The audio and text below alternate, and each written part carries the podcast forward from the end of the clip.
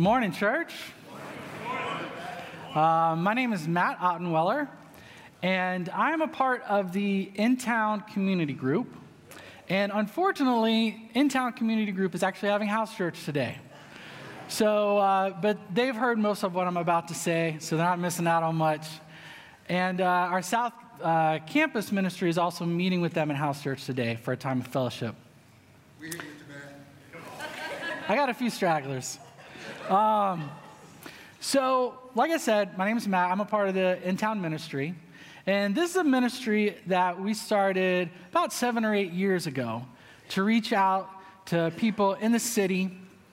And um, I just want to say, before I get into the communion message today, how grateful I am for this church. Uh, how grateful I am for, for the North River Church, for the leaders of the church and the elders, but also every single one of you. Um, what we've been able to experience in InTown has been an incredible blessing. It's been a great learning opportunity. And a lot of what we've been able to do has been thanks to you. And there have been particular people at North River that have been of such great service to us. And we're so grateful to have been able to have been partners with you in this. I also want to say a special thanks um, I'd like to introduce a couple to you Mark and Carrie Aguirre. Where are they at? There he is right there. There's Mark right there. Uh, Mark and Carrie live in South Africa, and uh, Mark works for Hope Worldwide and is doing incredible work over there. Uh, but the, the reason I want to highlight them is because when I was uh, 13 year old, 14 year old, uh, trying to find my way in the faith. Mark Aguirre uh, was one of the people, many, many people, uh, that I needed to study the Bible with me and help me uh, become a Christian. So, Mark, thank you. So, we are here today to talk about communion. So, uh, I grew up going to a church very similar to this one. And so, um, well, let me, let me back up for a second. So, uh, we started this in town ministry about seven or eight years ago. And one of the things we really wanted to do was to meet in homes for church. Partly because we wanted to reach people in our communities, and partly because, you know, when you read the scriptures, it's pretty clear that they often met in people's homes. And we wanted to be able to explore what that experience was like of meeting in people's homes. So, about seven or eight years ago, we started meeting in people's homes for church. And one of the things that you realize when you start to meet in a home is that you can't do it like you do it here, right? Like, we don't have like the Sherwins and the Joshes and the Chase in our family group. I don't know about you guys, right? So, singing is a little bit of a different experience. You know, we don't have like a Jeff or a Tom Brown or a Jordan Massey in our family group to like preach the word every Sunday, right? It's a different experience. And so you, have, so you think, okay, well, how are we going to do church in this setting? And one of the things that we wrestled with was how are we going to do communion? Okay? So you know, I decided, okay, well, let me figure out how are we going to do communion? So the first thing I did was decided, let me look in the Bible and see what the Bible says this about communion. So I, uh, you know, pulled out my phone, did a search in the NIV communion, and guess what I found? Nothing.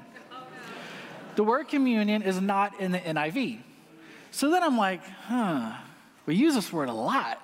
Like, where does this word come from? Right? And I was like, well, it's kind of an old school word. Let me try the, the King James Version, right? And then this is what I found.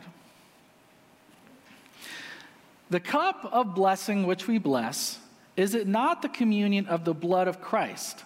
The bread which we break, is it not the communion of the body of Christ?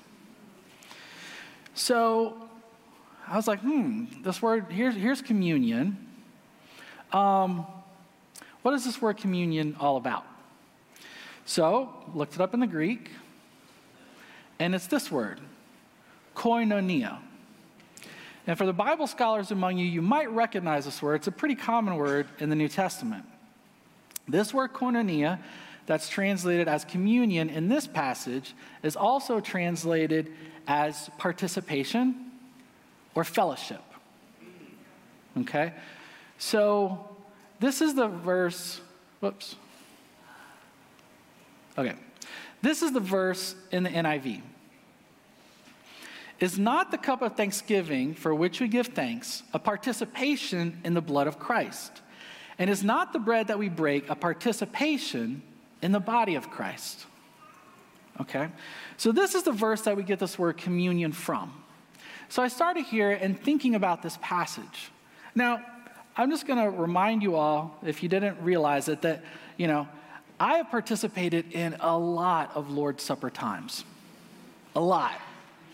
By, when, I was when I was studying this out, by that point, it was like at least a thousand. Some of you have been around a while. You, you know, maybe you're in the 2000s, okay? Um, but over a thousand times, I had come to church and, you know, we, we celebrate the Lord's Supper. And for those of you who might not be familiar with this, the Lord's Supper is a time that we remember Jesus. Before Jesus died, he sat with his disciples for a Passover meal, and he broke bread and he handed it out and he said, This is my body. Do this in remembrance of me. And then he took the cup of wine and he did the same thing and said, Remember me. This was right before he died. So, um, I, I've come to church, and every church we have a time we dedicate to the Lord's Supper or to communion. And um, but there are some things that really struck me about this passage that I had never really thought about before after doing this over a thousand times. Okay? So the first thing here is it really highlights for me the idea of participation. What does it mean to participate in the blood of Christ? And how might that be different than what we're used to doing during this time together? So, typically, what we do for the Lord's Supper is we, we sing a really slow song to get everybody in the mood. And then someone comes up and talks about the Lord's Supper, talks about Jesus, probably the cross, how they've been changed. And then we pass around the bread and the juice, or in this case, you pick it up on your way in the door. And we sit in silence and we take the bread, and then we take the juice. And it's a very receiving oriented process, right?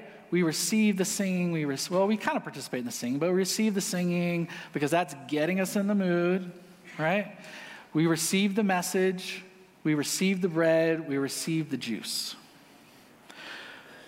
But communion is about participation in the blood of Christ and in the body of Christ. And what does that mean to participate in the blood of Christ. And for me, and there's a lot of ways you could answer this question, but for me, I think about the fact that this is something that I'm recognizing I need this. And I'm coming to Jesus, not alone, but in front of all these other people, and saying, Jesus, all you other people, I need this. I need the grace of God. I need forgiveness. It's saying, Jesus, you have died for me, and so I am also going to die to myself. And so I take this blood and I participate in this blood, and in doing so, I'm dying to myself in your honor. And then I read this next verse, and this is the thing that blew me away. Okay, I want to see if you guys pick up on this, because I'd read this passage so many times and never thought about this. Verse 17 says, Because there is one loaf, we who are many are one body, for we all share the one loaf. Okay, so what does it mean to participate in the body of Christ? What is the body of Christ. It really makes it pretty clear for us. There is one loaf, we, who are many, are one body. Now, I don't know if you ever made this connection before, I never did. But when you take the bread during the Lord's Supper, when you are participating in the body of Christ, what is his body? The church. Okay, so, so you participate in his blood, but you also participate in his body, the church. I had never thought about that before. And I've been, I've been doing this a long time, not as long as some of you, but pretty long time. I had never heard anyone make that connection before that when I take communion, I'm participating in the church, the body of Christ. And when, the more I started to think about it, the more I was like, wow, this is, this changes things for me. And I'm not interested in getting into like semantics and, you know, arguing about words, but this changes things for me. And you think about it, like, it makes a lot of sense. Like, how did I not notice this before? Well, many of us know the body of Christ is the church, but why don't we think about it during this time? Probably because our experience of the Lord's Supper is a very solo one in which we are we're doing a lot of receiving and not a lot of participating. Something changes when you are sitting around a table or in a circle or lying around the table as they might have done back in Jesus' time, and there's one loaf, one piece of bread, one big loaf of bread in the middle of the table. And everyone receives a piece of it and takes that piece and eats it. Some things become a lot clearer when you do that. Number one, I can't be like, I'm over here and the church is over there.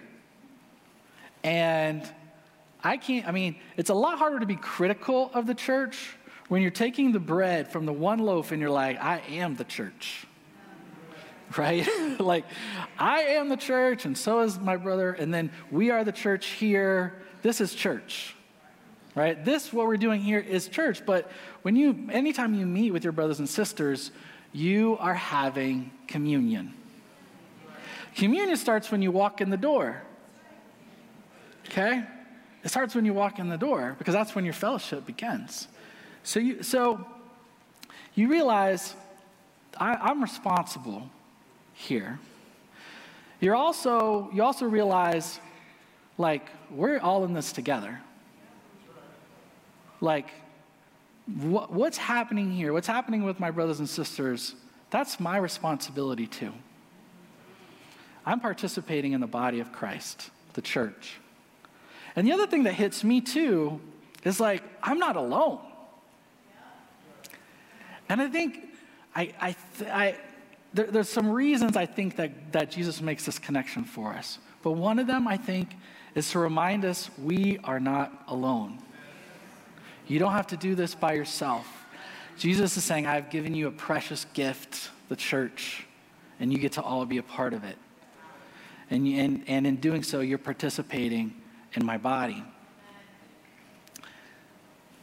Um, all right, I'm going to skip that part. There's a lot I want to say about this. Okay, I got six minutes. All right. 1 Corinthians chapter 11. Let's just keep it going here. 1 Corinthians chapter 11. All right, this is a long text. Uh, so read along if you, if you can. And as you read this, well, let's just look at the first verse quickly. In the following directives, I have no praise for you, for, you, for your meetings do more harm than good. Let's just pause there for a second. This is a serious accusation. Like, me, the meetings of the body are doing more harm than good. So, as we read this, I, wanna, I want you to ask yourself what is going on here? What were they getting wrong? What were they missing about what the Lord's Supper meant, and more importantly, what were they missing about the heart of Jesus? Okay? Verse 18 In the first place, I hear that when you come together as a church, there are divisions among you, and to some extent, I believe it. No doubt there have to be differences among you to show which of you have God's approval.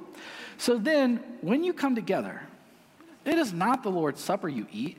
For when you are eating, some of you go ahead with your own private suppers.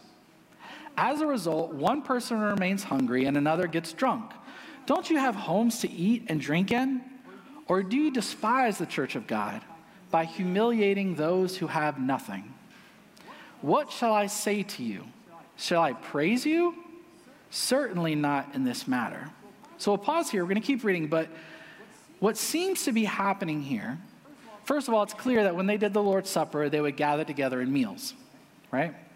But what seems to be happening here is that some people would go ahead and get started eating and drinking, and then some people would arrive late or later, and there wouldn't be enough food or drink to share. And it says, don't, uh, do you despise the church of God by humiliating those who have nothing? And so, what seems to be happening most people believe, what seems to be happening is that those who were poor, those who had less means, couldn't arrive as early as everyone else because they had to finish their day of work. And so they would arrive later, and other people wouldn't wait for them.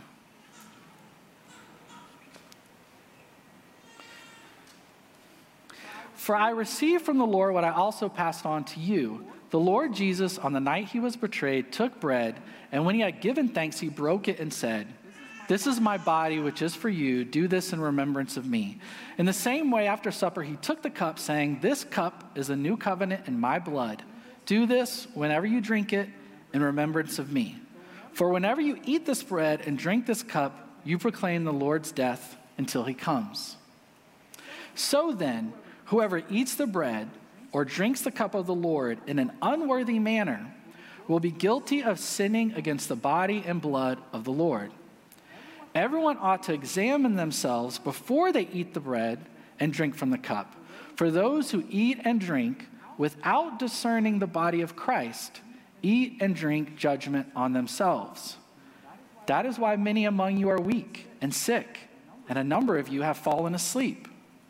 But if we were more discerning with regard to ourselves, we would not come under such judgment. Nevertheless, when we are judged in this way by the Lord, we are being disciplined, so that we will not be finally condemned with the world. So then, my brothers, when you gather to eat, you should all eat together.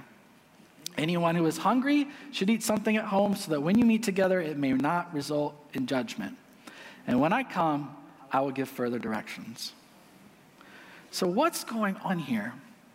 Because Paul has some very strong words for this community of believers. It says here, I think it highlights it best here in verse 29, where it says, For those who eat and drink without discerning the body of Christ eat and drink judgment on themselves. What does it mean to discern the body of Christ? It's kind of a you know more complicated word, but basically it means to, to recognize as distinct, to understand this is something different, this is special. And so when we come to the Lord's Supper, part of what we're doing, we're recognizing that we've been forgiven by the blood of Jesus. Thank you, God. But we're also supposed to recognize the body of Christ, the church. And we're supposed, so when it says here, you know, examine your, uh, everyone ought to examine themselves before they eat of the bread. Now, I always thought, okay, I'm going to tell you, this was my experience of the Lord's Supper prior to, to when I was younger. I thought the Lord's Supper was a time where I think about the cross, I examine myself and realize how sinful I am. I feel bad about it, or I'm supposed to, and then I apologize to I apologize for what I've done. That's, how I, that's what I thought examining myself meant.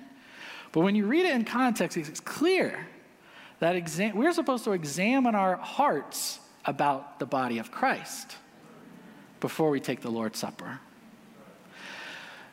And if there's one thing that I want you to get out of our time together today, it's how important to Jesus his body is how important the church is to Jesus. I don't think it's a coincidence that Jesus broke the bread first before he gave them the cup. Because this is Jesus' family, this is his body. And I think he's saying, if you're going to come to me, you have to love my family. You have to love my body. You have to recognize and discern my body. This is my family. And so, as we take the Lord's Supper today, we're going to be doing it a little differently than you're used to. And based on my experience of trying to do things a little differently in our house churches, it's going to feel weird.